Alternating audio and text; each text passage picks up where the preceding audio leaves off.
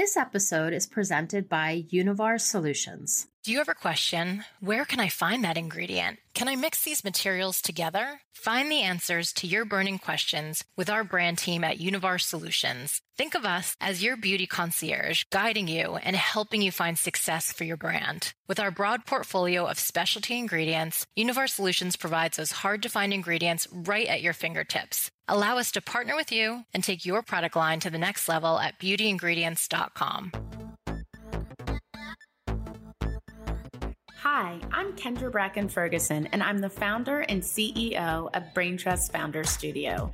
And to me, it's a matter of brain trust.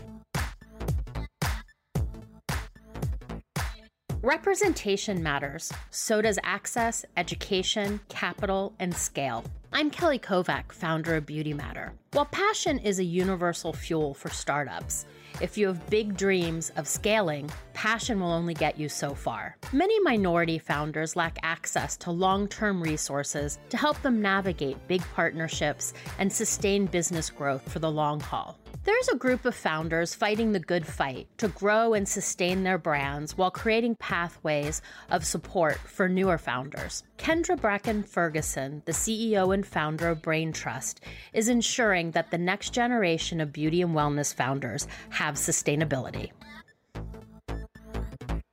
So, hello, Kendra. Thank you so much for joining us today. Oh my gosh, Kelly, I'm just honored to be here. I love your work. I love everything that you're doing at Beauty Matters. So this is a treat. Aw, thank you so much. Kendra, you were and are a digital pioneer. You were carving out business opportunities for bloggers in your first business, Digital Brand Architects or DBA, and then in the influencer space. You know, we've seen the rise of the creator community or the creator economy come full circle with influencers sort of building this power and now leveraging the power to launch their own brands. I'd love to get your take on the evolution of, I guess, the rise of the creator community, where we're at now, and then sort of give your perspective on what's next. Cause it feels like there's, once governments are paying attention to the creator community and making sure they get their tax, you know that it's something, right? yes. So it feels like there's a moment that there's going to be a significant sort of next evolution. Oh my gosh, that's such a great statement. You know, whenever there's an entire rule about you and legal proceedings that you have arrived. exactly. Um, and so true. You know, it's fascinating to watch the space, to watch the evolution. You know, the first company I co founded, Digital Brand Architects, back in 2010, we were really at the forefront in terms of calling ourselves managers to bloggers. And even before that, my first clients when I started my career were Black Planet, MiGente, and Asia Avenue.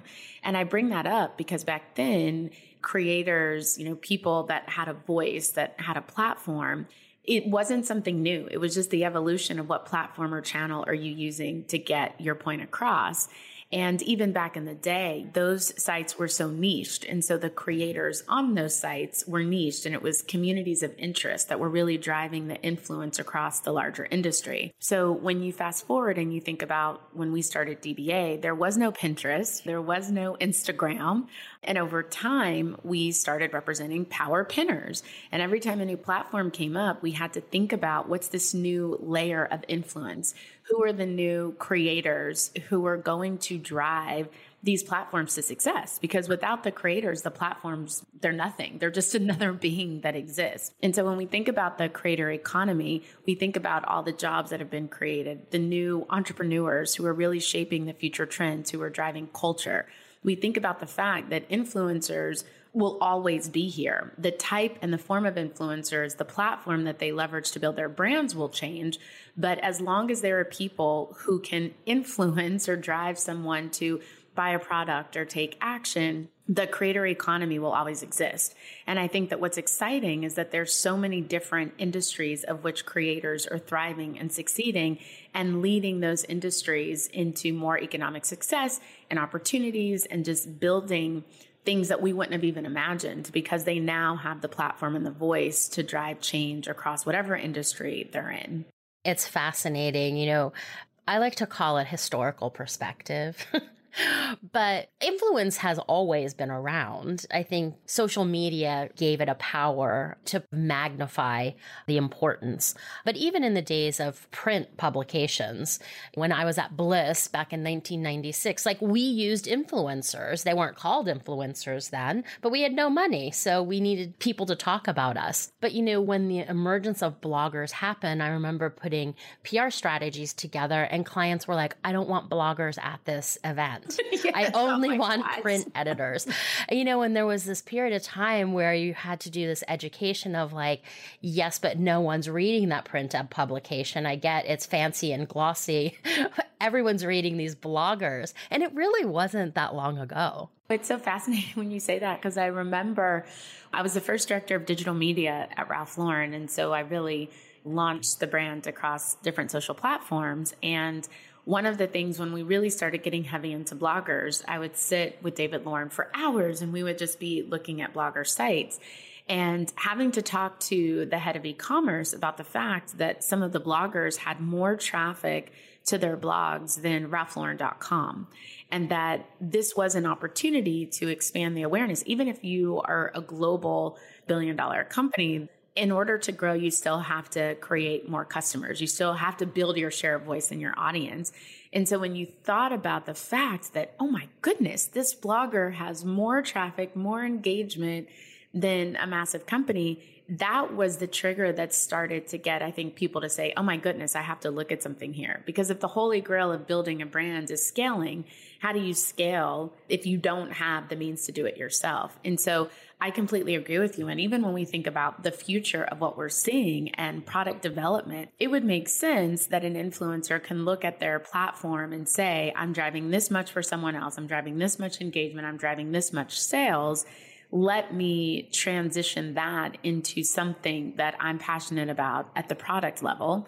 And I think that the transition from influencer to product development seems to be a bit more seamless than to your point, even when we think about traditional editors, which are vitally important, valuable, and still exist. It's a different way of thinking and a different way that you've been doctrinated to build your career from the traditional sense of journalism to the entrepreneurial sense of influencer. Yeah. I am dying to ask you your thoughts on the metaverse and NFTs because it sort of came out of nowhere. You know, it went from zero to a thousand. And sort of from the outside looking in, there are sort of two camps of one being a distraction. And then you have people who are all in on the other side of the equation. So being sort of a visionary in the digital space, I'm really curious to get your take on what's happening there. Oh my goodness. It's kind of a loaded question, I know, but. No, it is.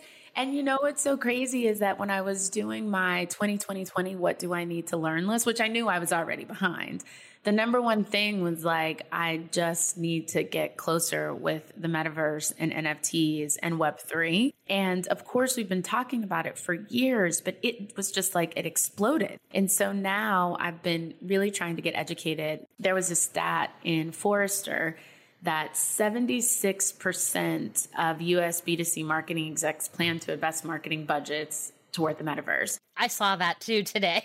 right? And it was funny because I saw your question and I was like, oh, let me make sure I pile this away in my brain. no, I find it really fascinating because I think it's only a matter of time. And I kind of feel like there's this lather that's been created because so many of the big brands were caught flat on their feet with social media and influencers and that first generation. And I think they will never make that mistake again.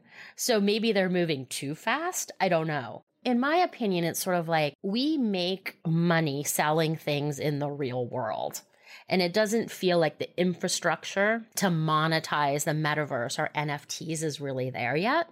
So, unless you have a big team, I think it definitely has the potential of being distracting at this point. But that's just kind of where I'm at. It could change tomorrow. but I do agree with you because I think that there's this notion of I want to be innovative, right? I've been talking to different executives and companies like, where does this sit? Where does the metaverse Web3 NFT sit? And the marketing team is like, I have goals that I have to hit. And to your point, it can be distracting, right? And then you now have a chief innovation officer or head of innovation who gets to play and is encouraged to look at all of these trends and to determine where the business goes. And so I think that there's this opportunity to test and learn different things depending upon where you are in your business. But I also think that it's part of the marketing funnel that is more about innovation and awareness and less about conversion and revenue in terms of where your business sits. And so as you're thinking about where do I put my time and energy as a business owner, and I work a lot with small businesses, that it becomes much harder to get involved with. But I do think that for all of us in the space, like keeping an eye on it, testing it, I invested in Boss Beauties. They're actually a client of Brain Trust, my agency. And I'm fascinated because their mission is so rooted in social impact in women and girls. And when I thought about being part of something that puts me into an innovative category and space, I'm learning, but the underlying mission of what they want to do in terms of expanding the growth and the power and the wealth creation around women through innovative solutions like NFTs, that's what gets me excited. So I'm trying to connect it with my passion to learning and then putting on my business lens and working with clients who are in the metaverse and NFTs to say, how do we evolve? And then, even to your point about the creator economy, what does that look like through the lens of leveraging brands or partnering with creators to create NFTs? Is that sustainable? The creator is already trying to own and monetize their own content. So, how do NFTs play into that? And then I think the last thing is to your point about the physical meets digital and how much digital content and items do we need outside of the physical world of which we live and which we operate and I get a little nervous about going too far, shifting everything into the metaverse when we're all still living, breathing human beings and we physically live here. yeah. The thing that makes the most sense to me, I always try and boil down complex things to sort of the simplest explanation. The thing that makes sense to me now is that NFTs become the new GWP. So you buy something in the real world and you get sort of the digital equivalent if you are in the metaverse to sort of signal affinity with that brand. But yeah, thank you for sharing your thoughts on that because everyone is sort of at a different place, kind of in embracing the opportunity. So everyone that I know is kind of a forward thinker. It's the first question I ask them. I'm like constantly gauging where I'm at. Going back to creators, there are so many celebrities and influencers launching beauty and wellness brands that come to market in a number of ways. So I think the bar to entry of creating a beauty brand has never been lower. There are platforms, there are incubators, there's a million ways to bring a brand to market. Some of these brands are well founded, others are bootstrapping, but the number of launches literally makes the mind spin. You've monetized over 200 influencer driven brands. What's your take on this current trend? So it's interesting because where there's an opportunity and where there's a visionary and an entrepreneur in the center, you're always going to have room for innovation and for new products, right? And I think for us in the beauty industry, like I love reading all of the beauty launches that are coming out. And it takes me back to kind of my love of the founder and the person behind the brands because there will always be multiple skincare companies, right? So it kind of falls down to what's the point of view? What does it do? How does it service my needs? And does it actually work? And that becomes rooted in the founder and their story and what their unique point of view is. And so I think it's interesting, especially having launched brands with celebrities, having launched brands with influencers, having launched brands with thought leaders it's such a different mindset and a lens of how you're going to drive the brand forward. And just because you're a celebrity doesn't mean that your brand has any more potential than another brand. What it means is that through the celebrity, you have a platform to launch, but in order to sustain, get yourself to profitability, there's so much more that's involved. And so I'm actually really thinking about, I've been very focused on, especially, you know, with our new platform, looking at founders through the lens of people who have this passion, this drive, this knowledge, this insight to create a brand and then figuring out competitively where it sits, how do you grow it, and then what do you need to survive. I've been less following this notion of celebrities are really the only ones who can drive successful brands right now. I think that there is some celebrity fatigue that's coming in different categories. And I do think that it takes the right celebrity to align with a brand and also for the celebrity to be involved in understanding the business.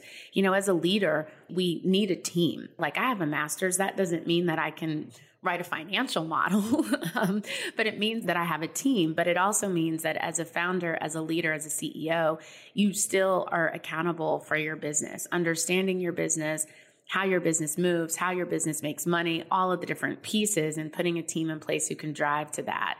And so I'm more interested in who are the people who are setting up the helm of their businesses and can truly drive and direct their team forward. If that's a celebrity who has that skill set, great. If that's an influencer who has it, if that's a chemist, you know, I am obsessed with Ron Robinson and Beauty Stat. So talk about the different people who can take their skill set, their POV, and bring a brand to market, but then scale that brand to profitability. Yeah, you know, I think that there, it is not a new perception, but the idea that you can just show up with a brand and all of a sudden Estee Lauder shows up with a billion dollar check. Like that is not the trajectory of most brands. So to your point, while celebrities or influencers may have massive social following, the fact remains building a brand and scaling a business it's a really competitive market, whether you're a celebrity or not. I also have a lot of people who approach me and they're like, Do you want to get involved in this? And there's a celebrity or an influencer. And my first question is like, what's their involvement? And if it's like, oh, well, we had to pay them a million dollars, I'm like, I'm out. If that's where the conversation started, you will not succeed because to your point, the celebrities or the influencers need to be all in. It's just way too competitive. And it's really interesting because I have had that situation as well. And you and I do work together. And it's fascinating because I've said, okay, I need to sit down with this person. I need them to explain it. I don't need five people on their team to explain it or to present it with me. I need to sit down and I need you to be able to articulate it. Or the reality is that there is nothing wrong with licensing deals. I'm like, everyone is like ownership. And I know we talk about ownership, but are you owning something that you are truly owning because you're the center of it and it's your vision? And there's going to be this great profitable story and this exit. Or are you better off licensing something still, you know, if money is your end game, like still building something successfully, but putting yourself in the right place? And so I think that we have been glamorized by ownership when for some people, they're just not in a place to be owners. And I think that celebrities have been pushed into this notion of ownership, ownership, build your own brand. When to your point, that may not be right for you, but you may be a great ambassador. This may be a great licensed business for you. And I think that we just went so far into this notion of everybody gets to create a brand and you get a brand and you get a brand and you get a brand that we've lost sight of building a brand is hard and you have to understand it. You have to live it, breathe it, and you have to scale it because at the end of the day, it's you as much as it is your team. And especially for a celebrity, you've built this career. So now you're going to put it into the hands of this product. Is that really the right thing for you? And having the ability to take a step back and really think through this true and organic lens and be a truth teller about where you should show up in the process of building a brand. Yeah, there are some brilliant celebrity brands that have launched. And then there are others that just feel like it's very opportunistic and it's almost like, ah, let's see what happens. How often do you find a company that offers sustainable and effective beauty products that have the power to make the planet a better place? Here at Univar Solutions, we do just that. We have access to the best suppliers with the best and most trusted products, the ability to be nimble and quick to understand your needs. Our dedicated team of brand experts acts as your beauty concierge, guiding you and answering any questions you may have. Our technical experts create new innovative formats, helping you find sustainable and exciting ingredient solutions for your formulations. Whether it's a solid hair bar that helps to promote climate positivity or a natural bio-based emulsion for your next skincare launch, we offer a complete solution to your formulating and supply chain needs. With our broad portfolio of specialty ingredients, Univar Solutions provides those hard to get ingredients right at your fingertips. Allow us to partner with you and take your product line to the next level at beautyingredients.com. So I want to pivot just a little bit and talk about what you're doing now. So you've had the distinction of being one of only 100 black women ever to raise over a million dollars in investment in your first company. The inequities and access to capital for black female founders is well documented. Last October, you launched Brain Trust Founder Studio. Can you share a little bit about the new venture? Oh my gosh, it's so exciting. And it's funny because it really was a culmination of my career.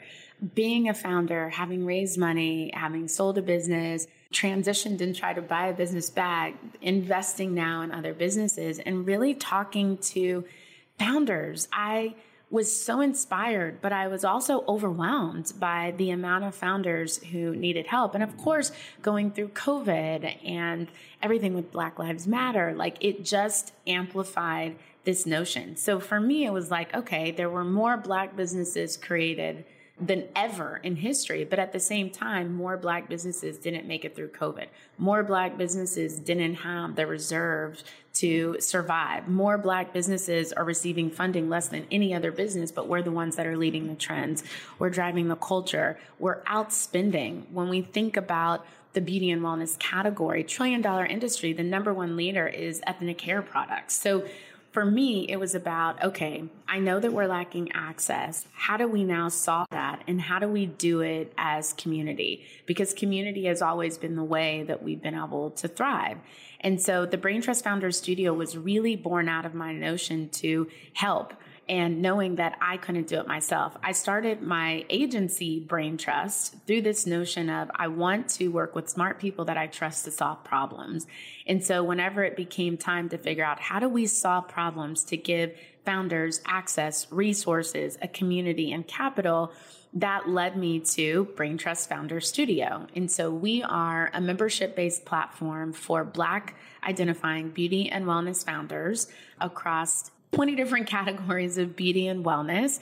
And we invite founders in, whether they're starting, so we have a start tier, a grow tier, founders that have a business, they're in market, they're trying to get to the next level, through to our accelerate tier, where we're trying to work with them on understanding the differentiated sources of capital that exist because we also know that venture funding is not right for all businesses. And to your point earlier, not all businesses are going to be acquired by Estée or have a billion dollar exit. But that doesn't mean that you haven't built a great business and that you can generate your own generational wealth and generational inheritance. And so that's really what we have been focused on at Brain Trust Founders Studio and making sure that we can really create an ecosystem of not just the resources, but the tools the education, the mentorship, the community, and these different sources to help businesses grow and accelerate. It feels like it came together so fast. What you've amassed in such a short period of time, or it feels like a short period of time to me anyway, is so impressive. Thank you, Kelly. It's funny because it has been in the works for a year and a half. Literally, we started thinking about it. I was going back and forth and talking to different people about how to put it together. And so, because I was already working in the space, I mean, we work together through Beauty United, which is a nonprofit focused on diversifying the beauty industry. And so in 2020, we did our first mentorship program with 50 Black and Indigenous mentees and then 50 leaders across the beauty industry. And of course, Beauty Matter was our partner in making that happen. And so I was already doing the work. It wasn't necessarily formalized, but my whole career has been about helping and talking to founders. You know, through my podcast, Business of the Beat, every week I'm talking to founders. What's working in your business? What's not working? What do you need? So the ability to take all of that and then spend over a year looking at the business, how do we do that? Thanks to our corporate partners, as I'm calling them to say, we want to try this and then being able to launch. And we're still, I, I, like to say, we're still in beta. We're coming out of beta where we've been testing and listening. And so as we open up the platform to more founders, the goal is to grow, scale, listen, and then provide what they need to be successful. I think it's cool. And I know exactly how you feel because beauty matters a little bit like that for me. Spending 20 years building and advising brands to now running a media platform and have half of the industry think I'm a journalist is strange to me. But really, like all that experience and the successes and the failures make me uniquely qualified to do what I'm doing now. So it's kind of cool when your career kind of comes together to do something differentiated to make a difference. We're so aligned. Yeah. That's exactly what it is. And I am a huge believer. I lean on my faith for all things. And so when I think about this journey and I take a second to reflect and pray and meditate on it, I'm like, oh, it makes sense that this is what you're doing. To your point, it's like you spent the last 20 years, the gift of gab, my friend, talking to people and offering of help and mentorship. And I think it's also interesting, even when you talk about being a journalist and a leader and everything that Beauty Matter is, it's my source of news and information, but it's also such a community. And this notion of titles like, am I a journalist? Am I a CEO? Am I an executive? Am I this and that? And having to lean into that in this next chapter of what my professional world looks like combines with my personal passion for just helping and building a platform in which I can do that. Yeah. I want to talk a little bit about the Black Lives Matter movement because it created the impetus for the industry to take a serious look at systemic inequities in the beauty and wellness industry. In your opinion, what initiatives are having the most meaningful impact? Because I feel like to some extent there was a lot of forward facing marketing, recognizing we can do better in being inclusive in our marketing. And to some extent, that's a little bit of window dressing, and the industry needed to dig deeper. And I think we are. But I also think it's an evolution. And I also feel that it's not been easy for some founders to kind of find a safe place to ask questions because you misspeak and this thing that now exists called call out culture sort of crucifies you no matter what your intentions were. So it's been really difficult for a lot of brands to navigate. And so I'm really curious to get your take on where we're at and what's working. And have we made progress, I guess? yeah, no. And I literally was taking a breath of like an exhale because there's so many pieces to that. There's so many components. There's so much emotion. There's so much recovery. And there's so much empathy just across the board. It is very emotional. And with that emotion, we still have to keep moving forward and we still have to be accountable. And so, for me, especially, I think what I've been inspired by, there's a few different things. IFundWomen of color. I think that they have done a phenomenal job of seeing a need giving opportunity to women of color and helping them with funding. And really, we talk about data. They looked at the data, they saw that they had more women of color on their platform, but they were receiving less funding. And so they made a change. We think about Sharon and Pull Up for Change running her own beauty brands, but then saying, this is not okay. And having the wherewithal and the strength to challenge brands to pull up and to show what's happening because a lot of times people said and said, I was unaware. I didn't know you couldn't say that. I had never heard that before. I didn't know that when you say I don't see color, that's offensive. I didn't know about cultural appropriation. I didn't know that there weren't any black leaders on the board or in any level of leadership in a global company or any people of color. And so I applaud because now we've said you have to talk about it. And we're not talking about it to point fingers in the long term. We're talking about it to drive change. And then we think about the 15% pledge. I had the honor of joining their annual gala and working with a lot of the retailers who have taken the pledge. And I so applaud Aurora and her team because, again, it's about how do we have the conversation? How do we pull up and talk about it? How do we commit to 15% shelf space and talk about it? Because if we can't talk about it and we can't acknowledge what's happened, then we can't move forward. And so when I think about Black Lives Matter, it gave us the opportunity to have a shared conversation as a nation, as a country, to say, here's what was wrong, here's how we make it right. We're going to call it out so that we can fix it and we can heal together. And then I think to your point, there's people like Rachel from Urban Skin RX who created a company for melanated skin and then had backlash for it because she didn't look like the customer that she was serving. But on the flip side, we have these brands who don't have any people of color and they are capitalizing off of people of color. And so what's fair? What's equal and how are we treating people? Cancel culture is awful. There has to be a point of redemption. There has to be a point of forgiveness. And I'm sorry, but it goes back to ye he is without sin, cast the first stone. Like we've all done things that we aren't proud of. We have to learn, we have to move forward as an industry, as a society, as a nation. And so I think about the work that's been done by my peers Pull Up for Change, i IFundWomen of Color, 15% pledge, even the work that we're doing at Beauty United to really say, like, let's come together. And we all have a different lens, but we're all connected in this notion that we want equity, we want parity, and we want to have a seat at the table. And so I think that there's been things that have been done good. We have a long way to go. You have all these companies and corporations who have made these commitments. I really want to go back and say, hey, you made these commitments. Let's talk about what that looks like in the long term. Because it's not okay if a brand goes into a retailer under a pledge and they're out six months later, or their business can't even figure out inventory because the margins are so bad. And so you've gotten credit for it, but then what happens to the long term? Like, what are the results of all of this? And then the brands who have made commitments, but they haven't said anything about what's happening. How do we hold everybody accountable? Because it's one thing to say it, it's another thing to execute. And so that's where I think we have to have a part two of what does this look like? What have we accomplished? What else do we want to do? And how does 15% lead to 50%? I've had during all of this, I mean, we've had a lot of conversations around the 15% pledge and the potential implications.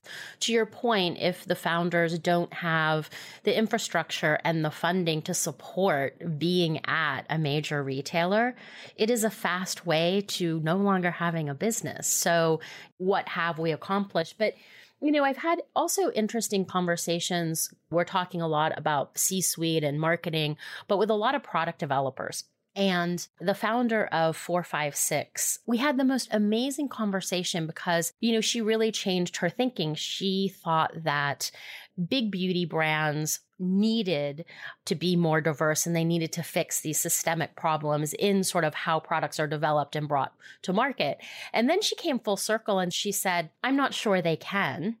I think maybe it's small businesses that need to change. The same thing is happening on the supply side. So the infrastructure for creating diverse products from the inception doesn't exist products are being created for white skin. They're being tested on white skin. And so here we have founders that are taking it, they're doing their own R&D. She's doing her own testing. And so she's sort of creating the solution. And I kind of feel like there are this group of brands that are building products for melanin rich skin. And I'm going to make a prediction that they will be the next group of brands acquired because that is how.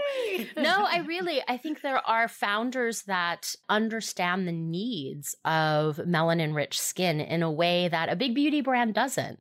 And that has to be okay. The expectation that all brands need to serve all people a, it's not financially possible. And B, it's a really bad business model. It's never worked. It's not going to work now. So I think brands that are also serving niches need to be allowed to serve those niches and not be told you're not diverse enough. Oh my gosh. I love this and completely agree. And I think that that's where there's room on the shelf for all of these different brands to be successful and to thrive because we did we used to say that the riches are in the niches right and it has to be okay that there's certain things for certain people and that's what it is and i think that when we think about skin tone skin color there is a difference. There just is. That's why when people say, I don't see color, it's like, but you have to because it actually exists. And I do believe that there is an opportunity. You know, there's something interesting that I'm finding with founders, and we work with a great founder, Rachel Lambo, Sade Baron, and she had said that she never wanted to show her face for her brand. It wasn't until Black Lives Matter that she felt comfortable stepping out and showing who she was. Because as Black founders, we're always pigeonholed as this is just for Black people when it's actually for anyone who has this type of a need, no matter what they look like. And so she was sharing that for the first time, she was able to step out and show who she was and her mom, who's her co founder, and how liberating it was, right? And how she then also was faced with this shift in terms of, is this just for black people because you're black? And you don't see that on the other side when someone of another race, you know, a white person develops a brand. It's not, oh, that's just for white people. Like, you know what I mean? So it has to go into what does this product serve? What does the product do? Does it fit for you? And I love four, five, six and this notion of let's use science and let's create something for darker skin whenever it's needed in the same way that I think about Brown Girl Jane and what they're building, you know, and their product mix is so different men, women, all different types of people, but also all different races because we all, I love, you know, their sleep product, their rest product. Like I need to sleep as well as someone who may not look like me. So I do think that it is okay for us to lean into what are we good at? What do we deliver? Because if a product doesn't deliver because they're trying to serve the masses, then you're not going to have success. So we need to lean into that. We need to be okay with that. We need to embrace that. And Kelly, I am marking your words because we are launching our Brain Trust Fund One to further invest in founders. So that's going to be what we're all looking at is melanin rich skin brands as kind of the next frontier. And I have to say, the question of race is so interesting. It's the same way I feel about hair, right? Because our cultures are blending. People are blending. We're not just here or there, or our hair type can't be dictated by you think this person's black because there's so many things that go into it.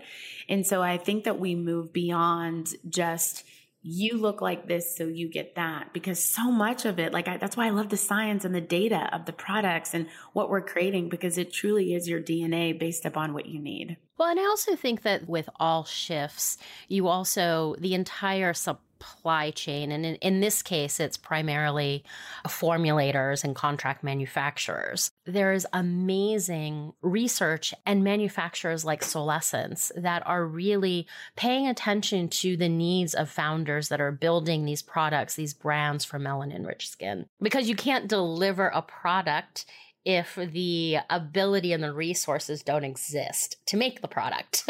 yep. And that's why when you think about founders saying, I had to create this in my kitchen, I had to go and find my own ingredients.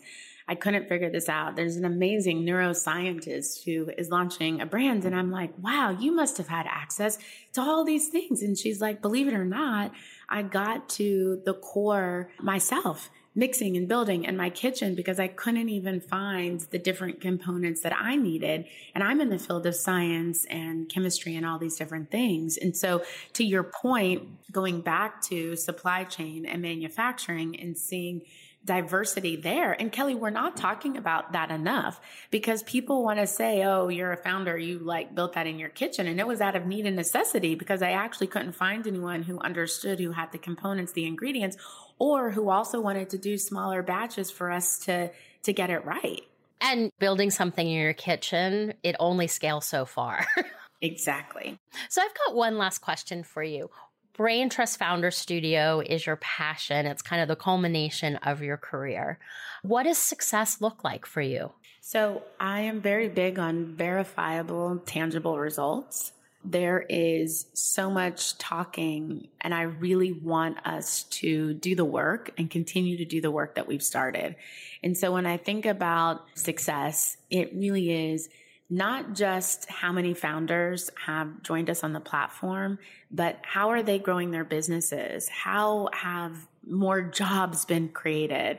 Have we helped them get to profitability faster through our mentorship program? Were they able to take that learning and impact their business? And what did it look like? Like we had a founder who through a mentorship program was able to open their new manufacturing plant, you know? So it's like, how are we providing these resources, but putting clear metrics around the outcomes and how that's impacting the founder as well as our industry at large. And so when I think about success, that's what keeps me up at night. It's like, how do we create this platform so that all founders can be successful based upon where they are and where they want to go?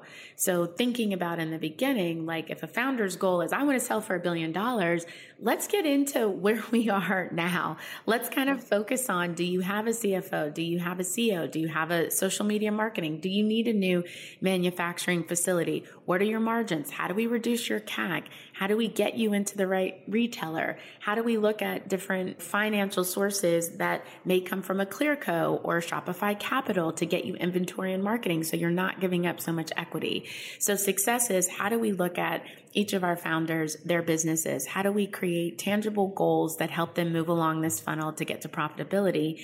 And then when we get there, how is their brand surviving and thriving? And so we're literally looking at metrics all the time so that we can make sure that we're meeting founders where they are. We can push them to get to the next level, but we can also make sure that it's not just mentorship for mentorship, that it's mentorship for how has that now impacted your business that you can tangibly say made a difference, grew and evolved you and helped you get to this next level. So at a tactical level, we are building this really cool AI based system so that we're tracking, we'll be at a hundred different data points across the different platform so that we can really start to see how businesses are growing or shifting, what's working, what's not working, and really helping to prepare founders for this journey. So I keep saying this, like, I want us to build this massive platform. More importantly, I want founders to feel heard, seen to build their businesses. I want to invest in 100 Black beauty and wellness founders. And beyond that, just continue to help grow and build the industry. Well, I have no doubt that you will achieve all of that.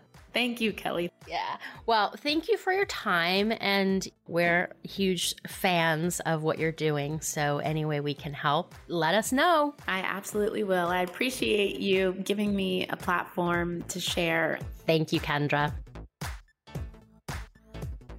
For Kendra, it's a matter of brain trust. With 200 creator driven brands under her belt, she has mastered the create, build, monetize formula. And now she's paying it forward to other Black founders. For Kendra, diversity starts with personal outreach and mentoring. She is removing the barriers of access to capital for Black owned brands through her latest venture, Brain Trust Founders Studio, a membership based platform providing an ecosystem of mentorship, education, and community for Black beauty and wellness founders. So, in the end, it's a matter of brain trust. I'm Kelly Kovack. See you next time. Hi, I'm Kendra, and for me, it's a matter of brain trust. It takes a brain trust or a collective group and community of people that you trust to solve problems and drive greater impact. If you liked what you heard today, don't forget rate, review, and subscribe to our podcast. It's a Matter of is a production of Beauty Matter. You can find more content and insights on beautymatter.com and follow us on social media.